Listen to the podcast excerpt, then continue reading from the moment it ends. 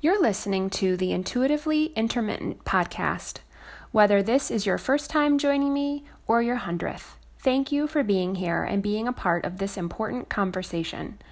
In June 2018, I was tired of being asked by the intuitive eating groups to take my conversations about intermittent fasting elsewhere. At the same time, the conversation in the intermittent fasting community wasn't addressing the emotional and spiritual needs of my IF lifestyle. Before I knew it, the Intuitively Intermittent Facebook group was up and running, and I started this podcast. I am super excited to bring you the personal stories of folks who are combining intuitive eating and intermittent fasting successfully and really creating lives that bring them joy and meaning.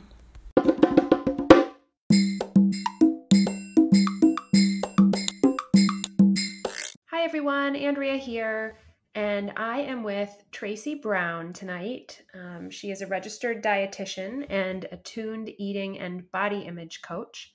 And I came across Tracy back in the middle of March when I started my intuitive eating journey.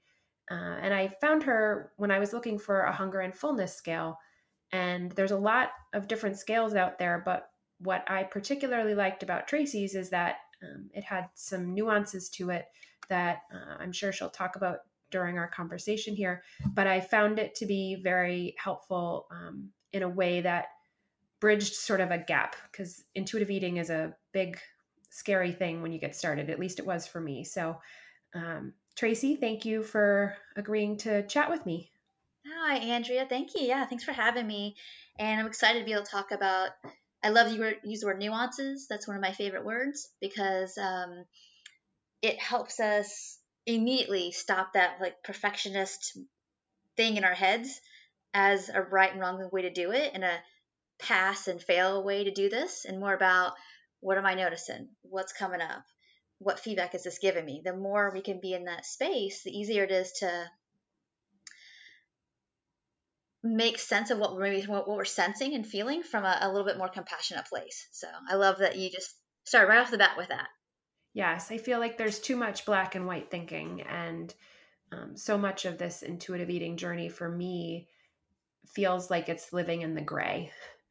Um, yeah. and, and so I, I'm, you know, appreciative of of the fact that um, you seem to recognize that as well. Can you tell us a little bit about how you got started and ultimately, like, you know, you created this hunger and fullness scale, and that's how I found you. So maybe a little bit about how you came to that place. Okay. Well, I'll try to make my life story as fast as possible. um, I was lucky to grow up with a fairly um, easygoing relationship with food until my mid teenage years. Now, I did witness my family members, especially the females, um, you know, dieting and having their own body image issues. Um, and I definitely would consider some of them maybe not eating disorder, but disordered eating. Um, and so that really didn't I, you know, I had a series of kind of like events happen over time, and like when I got to high school, and I had another like incident where it's like it kind of just like catapulted me into like, oh, well, everybody else seems to have it going on, and they all diet. That was my teenage thinking, and it kind of really quickly catapulted me into um, an eating disorder, and so that lasted a couple. The eating disorders tend to go in phases for people, so there was a phase of like extremes, extremes, and then there was and you know definitely some really good treatment and i was really lucky to meet a a nine diet sort of dietitian that was again very well created choice for me versus there's the, here's the right way to do this and you have to do it this way to be recovered. And it was more oh and so you think like you're scared of these kind of foods? Well with this one similar and you're not scared of that one so why don't you just have more of that one? And it really opened up like oh like i can have a say in this and i can relearn how to be my own body expert again. And so that was the beginning.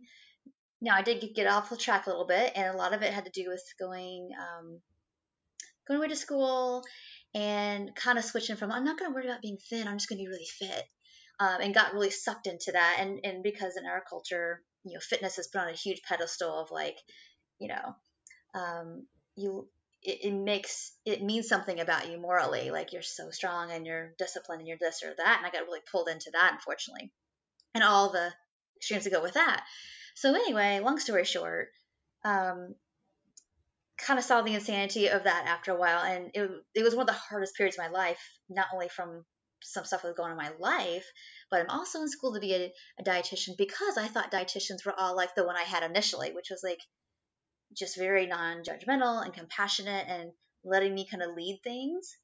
But she didn't have quite the body image piece, which is what I really needed and missed at that time, possibly to help me go down, you know, kind of not go down the switching road of compulsive exercise and, you know, clean eating. And this is back before clean eating was a thing. This is kind of what I was doing.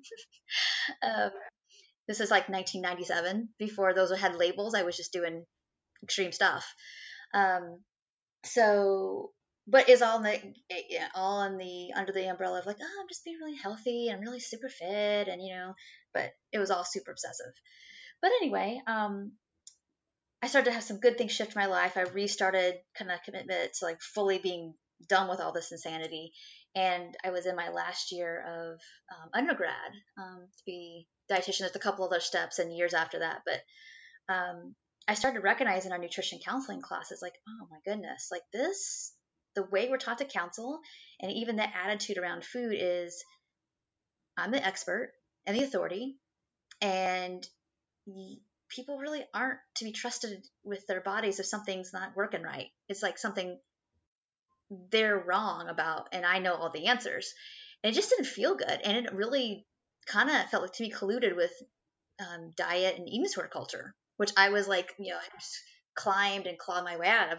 And I'm not saying that's inherently like the track. It's just the medical model on some degree, like you know the authority figures, and then, then you, if you go to them for help yeah. advice. And I just recognize, okay, so I'm gonna have to like either find a different way of, you know, and basically essentially learn body trust again, and and I could, I had learned also some of my like pre, um, what was it? during some of that that year too, I also recognized, again, this wasn't a label for it because at this time it's like 2000, and I recognized that I had like an, this internalized fat prejudice. I didn't really know that I had a name or a label. I just recognized that like I started, you know, projecting like, oh, my fears about weight gain, and I do it outward versus looking at my own stuff. And every single time I was projecting outward something or somebody else or whatever, preceding that was always this moment of like, I feel like too much. And I make it, it would almost be so painful to look at my own like stuff. Like, you know, I'm kind of, um, what's the word? Um,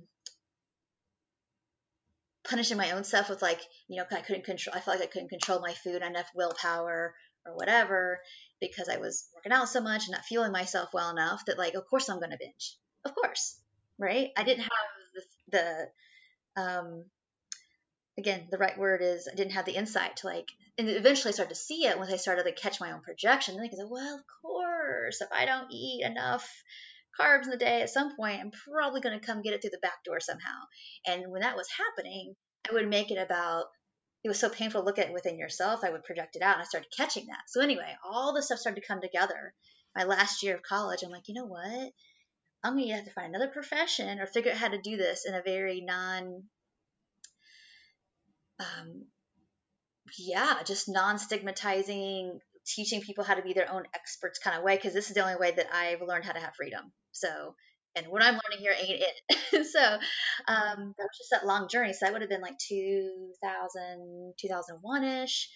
And then, you know, flash forward, I don't know, four or five years. And I was in my first year or two of being a dietitian and I didn't really know what, um, like a nutrition therapist who worked with disordered eating and chronic dieting and diet trauma looked like. I just knew that like I kind of had a sense of like, well, diets aren't just going to work. It's just not going to really help anybody feel again down into their bodies. And that's when I started to like, again, I didn't really have a word for intuitive eating. I had to learn. I just kind of learned kind of how to do it, and I had to draft off being around people who ate kind of normally, whatever I thought that meant. Slash, kind of remember how I was as a kid you know, like eat was hungry, except when I was full. I didn't have any problems with sweets. I didn't have any problems with eating that stuff as a kid because I just, it was available, it was around. If I didn't like something, I didn't eat it. You know, it was pretty simple.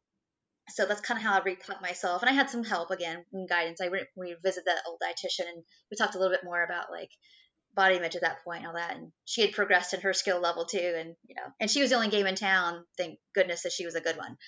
Um, yeah, it sounds like you got very lucky there. So, I mean, I can't tell you how many times I'm like, oh my goodness, like she, there was a blessing there for sure. Cause I just dropped, that happened for me. Uh, and that was my vision of what I thought dietitians were supposed to be like. And then I get out in the world like, eh, no, not too many. Most people are kind of like, kind of scared, kind of rigidity with their own food sometimes. Not all dietitians, but, but some. And so I, um, anyway, I, again, another luck happened where I met a dietitian who'd been in the field for like 20 something years. And we had met a couple different times in our different community. Um, I moved from state to a different state and a different, bigger area. And we had met through a couple different events or whatever. And she just like, hey, I need some help. And the rest is kind of history. Um, and I did tons of supervision and working and learned all about uh, like having a framework for what I teach. I was kind of doing it, I just didn't have a language for it.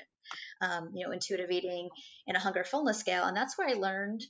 You know, there's there's a, there's one intuitive eating book, obviously, that goes from like I think um, one through ten. The one I use is zero through ten because I think it provides more nuance. Um, I learned the zero through ten scale from my mentor, and then you know, I worked for her for several years and then eventually went on my own and made this guide that, you know, Andrea, you have. And I hope that everybody kind of gets, it's a free download, just, you know, get it, sign up for it, whatever. And not only do I try to break it down in like some descriptions of what sensations can feel like. And hunger sensations, for example, aren't always just like, oh, my belly's like it's open and kind of growling. You can have um, hunger and it feels like in your shoulders. And not because it's like literally in your shoulders, but that would be a place you're so starving that you're starting to feel your your cells be like almost hunch your shoulders over like I'm so hungry, I'm so tired, I can't hardly keep myself up kind of feeling. Um, and it describes that in a lot of detail, I think. And I, I know Andrea, you've kind of expressed that it provided a lot more nuance. That's what I tried to provide. And I also kind of broke it down into like, if you're at this place, you should expect hunger a certain amount of time. If you're at this place of fullness, you know these places of hunger and falls are pretty um what's the word don't provide much stress to our body so when we get on the extremes of like let's say zero and one and nine and ten your body's going to be anxious and sometimes we think oh what's wrong with me i'm so anxious it's, it's this thing well maybe it's just your body either uncomfortably uncomfortably full or uncomfortably uncomfortably hungry um, and in that guide i also talk about how to discern like we also get somatic um, sensations that sometimes are in the same spaces, especially in our core and our midsection, um, like either somatic memories or emotion, and they can get all twisted up sometimes with their hunger and fullness. And I kind of make an introduction of how to separate that out too. Can you define that word for me? Like I, I've read it and I've seen it in a few different places, but I'm not super familiar with it. And so I'm wondering if that might be true for some of my listeners too. So specifically, I'm talking about somatic. Yeah. Somatic, honestly, if you look it up, it's a fancy word for just body. So okay. all of our emotions are essentially you can have like a spinning head and that can feel like like a the turbine racing or whatever, a hamster wheel in your mind of like maybe that can, you can you can have like mental anxiety, but you can also have physical like it's all physical, I guess, but like body, like I can you could feel your anxiety maybe in your chest or in your belly or when your foot's twitching, you know, those kind of sensations of your body giving you signals like something feels it doesn't it's not inherently obviously wrong or right or bad or wrong it just is. And i think for a lot of people if you've been in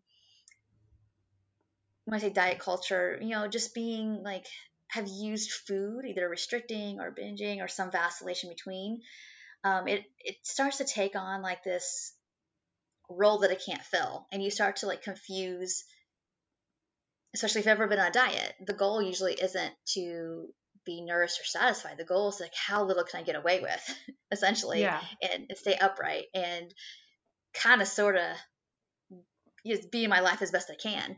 Um, and what starts to happen is these signals get all um, they get kind of confused essentially. So somatic just means like I'm feeling, and sometimes it's not you, sometimes we can't label it as happy, mad, sad, or afraid. We often might feel it as like rushy or buzzy or flat or whatever. And if we can if we have the resources to lean into that a little bit, what starts to happen, it'll either expand in a good way and we kind of ride the wave and it's over, or you might feel it contract and we might need to support it in different kinds of ways to where it's like, okay, this feels this is definitely not hunger. You don't feel hunger in your mouth or in your jaw or in your chest. You know, physiologic body hunger, like I need fuel, you know, it's in your upper belly. Um, everything else is just sensation that is a messenger, essentially. Um, so I know um, on the scale, I one of the things I read, and I don't remember exactly which number it came in on, but you talked about um, like anxiety, like a um, like when you get down to is it like a, maybe a two or something that you start to have anxiety? Like when I think of anxiety, I think of more like a, a an emotion or right, you know, something mental. Well, we can have body anxiety at a zero or one, which means our we need the need for fuel has been kind of heightened for a while, and that's been kind of disregarded for whatever reason, purposeful, not purposeful, life happens, whatever. Um, you're gonna, I don't know for me, but I, you know, I've been tracking this stuff for a long time, and you know, when you get really, really hungry, like a zero one, it almost feels like like cellular anxiety. Like, okay, where's the food? Where's the food? Because we don't want to be starved. That's like cell death. No one I want. Our cells don't want that. So it can make your body um, really uncomfortable. I don't know. It's like it's a really weird thing to talk about, but when you're at nine and ten, you know that's more fuel sometimes and what can feel good to handle at that moment. So your body again, you might feel just really uncomfortable. Now some people don't have like that intense. I think body anxiety. I think that has a lot more to do with how long one's food intake has been really chaotic. Okay. You know, if you have a history of starving, you know, it might feel really scary actually in your body to not know when you're going to get fed again.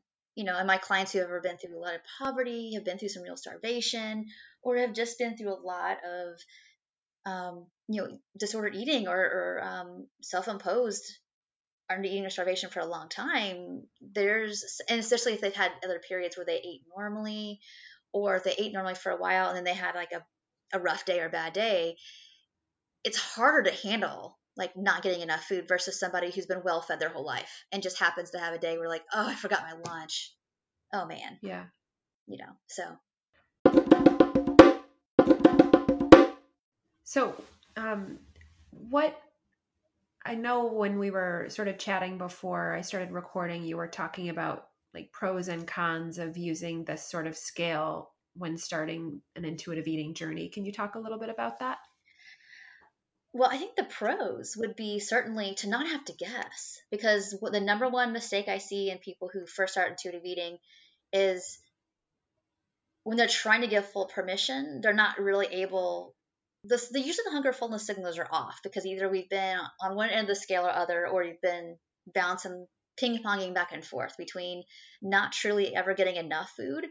And so people often tell me, let's say a six. Now on my hunger scale, six says, okay, there's some fuel in there, enough to get me by for two hours. Like you won't have hunger signals, like you won't have the need to eat for two hours. But most people who have been trying to diet, like under eat purposely, won't have it's almost like they hit a six and because there's been so much rule based eating for so long, they'll they'll tell me like, "Oh, I'm full, I'm done." I'm like, "Well, what are you feeling full of?" Because I don't think it's food. You actually didn't. You got enough to get by for two hours, but this is there's a difference between I'm getting by, and I'll be hungry in two hours versus I'm good and done for a while. Like I don't have to think about food. And most clients underestimate their fullness because they're used to like the construct of how much can I eat and tell myself it's enough versus actually do I feel like this is enough? And, I, and can I am I okay with that? Different yeah, and I, and then I feel like you know the the instances where like before I started to tune into this stuff myself, like the instances where I would say like I'm full would be at like the special occasions, like the family gatherings or the you know the restaurant dinners and so like my my sense of fullness tended to be the the circumstances that weren't my everyday Um, and so, you know, maybe those were approaching like an eight or a nine in terms of my fullness. Whereas, you know, on a normal day, I maybe don't want to get past a seven or an eight to fully Mm-hmm. nourish my body. Yeah, and I would say, I mean, getting to sevens or eights at your main meals is pretty normal, actually. Um, the less times you eat in a day, the more likely you got to get fuller to get nourishment without your brain kind of being on the lookout for when's the fuel gonna come versus like that body relaxation. Um, if you're more of a snackerish kind of person, you're just gonna eat more often, essentially. Um, but I really, it really pushed my clients to be able to be flexible and comfortable in all these different situations because life's gonna happen where all you get is like a couple opportunities and you better you know you kind of gotta get it in while you can and then sometimes it's like the food's there every day all day long there's you're home all day you can eat when you really truly want and so it just depends on again your individual body what feels the freest to you and what feels best in any given week and i'm a, very, much a proponent of like you know some we're, we're to eat differently depending on the week in our cycle we're to eat differently depending on like if you've got some long-standing cold or something you know we're it's things are always going to it's almost like if you want to predict something is it like you know you're probably going to have different phases in your life that you differently and it's just and being able to like know that like you didn't do anything wrong it's just you're actually responding to your your circumstance Yeah. So it sounds like from what you said, some of the challenges from working with your clients mm-hmm. um, is around maybe you know they say they're they're full at like a six when in reality they didn't eat enough to nourish their body for you know the the time that they really Right. should have um, are there other hurdles that that you encounter when people are starting this yeah and i think the other end of the spectrum is typically people like i don't i can't find um, my edges and they have a hard time like you know i have and those are people that i'm really doing a lot actually a little more somatic work with. I mean everybody I do that with but being able to help them literally separate out like what feels like the the the need to um you know modulate feelings and sensation versus the only way they have to do it is to like um use that, use the food as the break. Like okay i'm so full now i can like stop and i don't feel as much you know? Um and basically learning how to like when you get to sevens and eights be comfortable and feel safe and secure stopping there.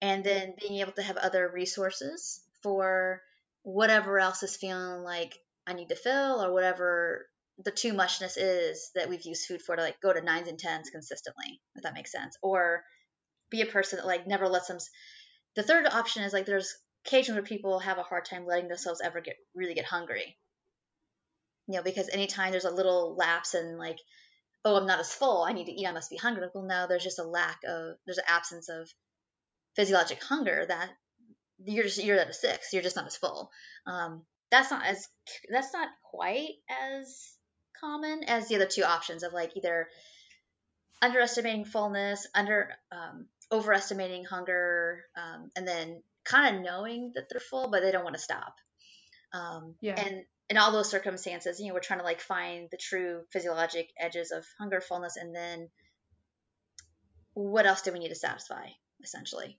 Yeah.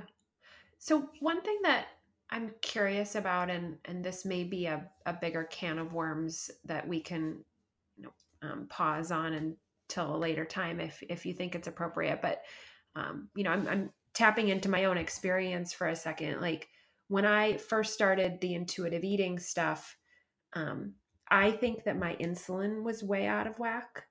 And so like I, I think I was insulin resistant, even though I had no no doctor tell me that. Um, I believe that my body wasn't processing my food in a way that was keeping me satisfied. And so I would have a breakfast and, you know, it was a balanced breakfast and, you know, maybe would have been enough to get me through to lunchtime, but I was, you know, convinced I was hungry after just a couple Mhm. hours.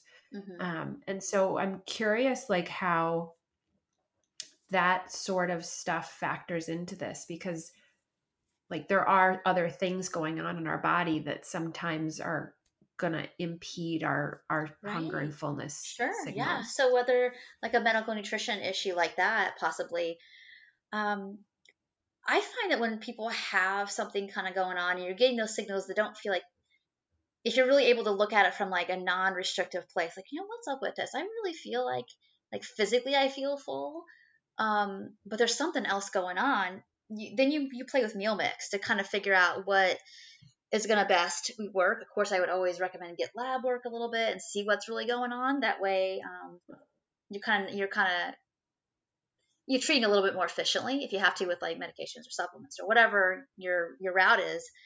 Um, but yeah, I mean, a lot of people. I have people with PCOS and you know diabetes and other autoimmune things, and so there's this dance that we do of like honoring the the situation our bodies are in but coming from a place of providing versus depriving. Uh-huh. And so, I mean, I don't know if that's, that answers your question. That's not really a can of worms for me. It's but it's more about like, okay, your body actually is more sensitive to whatever's coming in and moving around and what's happening. So, from a place of like, I'm not broken. I'm a little bit more sensitive. What what needs to happen here? So you tweak, you kind of play with your food a little bit, but not coming from a place of like, you know, my body's not okay. I need to fix it. I'm too, I'm way too much, whatever. And more of like, okay, what does my body need here? So my signals are more clear and um, you feel good.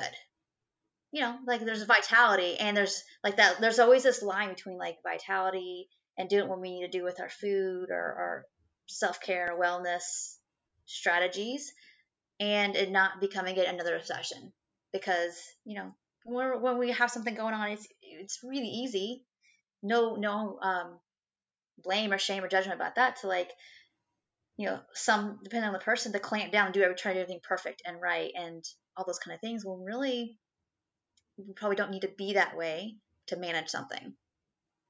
Sure, and um, I know um, you mentioned that there's sometimes you know some some cons to using a hunger fullness scale and i would imagine that there's a possibility of just turning it into another set of rules or or something like how do you how do you navigate that with your clients like do you find that sometimes people end up trying to be too rigid with it and just I'm usually pretty fast. I'm pretty fast usually within depending on like when I introduce it in the series of work that we do, whether it's it's a way down the road for some people or whether it's you know right at the beginning. I can usually tell within the first couple of sessions if somebody's turned it into the intuitive eating diet. Um, just by the language of like, yeah, that was good. It was really satisfying. Like, that was good. I'm looking, it's like six, six, six, you know, or six, and it's like six hours and they eat to a six again. I'm like, what's going on that feels like that's enough? And tell me more. And what was this like? And really unpacking what the experience is for them and they're uh, basically kind of eating like they always ate, maybe a few adjustments here or there, um, because they really didn't realize how much of a container this dieting had played for them and whatever's going on underneath it. And so it's not that they're wrong, their hunger and fullness. It's just not actually permission to eat. It's just, oh yeah, I can tell that I'm a two to a six. And then typically, if you go to a six, at least on my scale again, you should be hungry in two hours. Well, they might be skipping four to four hours and then writing down like a three or a four. So either a lot of times, I, I mean, clients tell they kind of know, especially and everybody I ever work with, honestly, very intelligent, usually highly sensitive people. So there's a level of kind of knowing, like, actually, I knew I was a two. I just didn't want to write, it down because I didn't want to admit that I was that hungry. And they'll write down a four. And so just by unpacking, you know, those sheets that people bring in, or even if they don't write it down, we just talk through the day. Um, we're kind of decoding at a different level, like actually how the food is, what that experience is like, what was going on around that, and um, yeah, just getting a ton of information. So then people can choose, like, well, okay, what do you feel like you need here? What do we want to do with this? And because this is your life, this is your data, um, and and your goals are over here. So how can we support what you want and it's okay if you're feeling scared about that if you're not ready to change that. Yeah. So um, to sort of wrap up a little bit, um, I'm I would love for you to share. Like, I know you do work with clients, um, and so do you want to talk a little bit about what might lead a person to reach out to you and try to work with you and what well, i guess most of the yeah i mean people work with me from all over the world and we do hunger fullness work and um, eating disorder recovery work and coaching and body image work and um, you know some people do a lot of meal support work with me knowing that they kind of know what they want to do but actually the getting down to the nitty gritty of a meal and and um, feeling how it feels to have support and somebody guide that is um, what they need. So, um, and people work with me all kinds of ways. I mean, one on one, I offer a self paced program because I'm really, you know, I came from an area where it's like there was again, this is you know late '90s. Again, very few people, resources, and certainly you know not really know what they're doing. And I was just really determined way back then if I ever did this, like, you know, of course I would do one on one work and all that, but I also want to provide some resources for people that just, you know, couldn't get to it for whatever reason, uh, you know, financially, whatever. So I have a self-paced thing that I've tried to, I keep adding to the modules of like common roadblocks and here's how we're going to work through it and, and all those things. And there's a ton of information about what we talked about today in there around and just even more in depth. So there's that kind of stuff. And I also train professionals a lot because um, I think the really detailed um, decoding and the unpacking of people's experiences um, is really important for um, all kinds of clinicians to know how to do too. And so I teach people again in, in kind of teaching groups and then um, like a little school as well. So. Um, I was just going to say, and where where can people find you? Like I know you mentioned that you have your um, your hunger fullness scale, which is part of a like an, an ebook that you make mm-hmm, available, mm-hmm. right? And um, that's on your website. Do you want to mm-hmm. share like how what your website is and how people can find you on social media? Yeah, so it's Tracy Brown RD. So Tracy with just T R A C Y Brown RD.com. I um, right now video seems to be my thing. Sometimes I write more, but I do a lot of Facebook lives right now. So it's Tracy Brown RD at you know Facebook. Um, and all the other social media handles except for Twitter. I don't really do Twitter, but um, you know I do either Pinterest or Instagram or um, I love YouTube as well. So same kind of places there. You can find me that if you just can't stand Facebook, then all my videos are fairly well updated on YouTube as well as same you know, Tracy Brown. Um, just to kind of like just like we're doing today, Andrea, just kind of diving into like, like a topic like this and talking between you know five and thirty minutes or ten or yeah between ten and thirty minutes about um, just a nuance of something to help people take what they see, like the writings out there and the books, and then what it actually really feels like and what do we do about it. So that's kind of what my my goal of all those you know resources is about. Yeah, that's awesome. I'll um I'll have to and I've my social media uh, has been sort of overwhelming lately, so I'll have to revisit that. It sounds like it would be really helpful for where I'm at in my journey right now. And I too. talk a ton about um, fitness because that was a big part of my struggle as being fairly I don't like to use the word addicted, but fairly addicted to the process of using exercise as a way to like prove worth, as well as honestly, I think look back is like the only way I knew how to modulate any kind of anxiety. I just didn't have any tools. And so being just sitting and being felt like I was crawling on my skin. And so I talk like, that's what I'm talking about actually this week is um, I don't talk about it enough. Like I need to talk about that more because it's it's pretty painful to like look at even our relationship with movement and how do we get to the you know how do we find again that middle ground where it's like our body's kind of sometimes the well the bottom line is our bodies do want to move it's just usually not at the expectation or the what we how we think we need to do is usually not what our body needs us to do um, but learning how to like take it easy and and like kind of pump it up when it feels like you know, I can do that and it's not really about obsession. So the same kind of principle, you know, but um yeah. Thank you for taking time out of your day to um, chat with me. And um, definitely for those of you that are listening, um, you know, reach out to Tracy. Her website again is tracybrownrd.com and find her on Facebook. It sounds like that's where she's most active these days. But um, I mean, I reached out to you, I think, on Facebook Messenger first, and you were, you know, really kind to to converse with me about some of my getting started stuff. So, um, you know, thank you for taking yeah. that time and um, sharing your thoughts. Mm-hmm.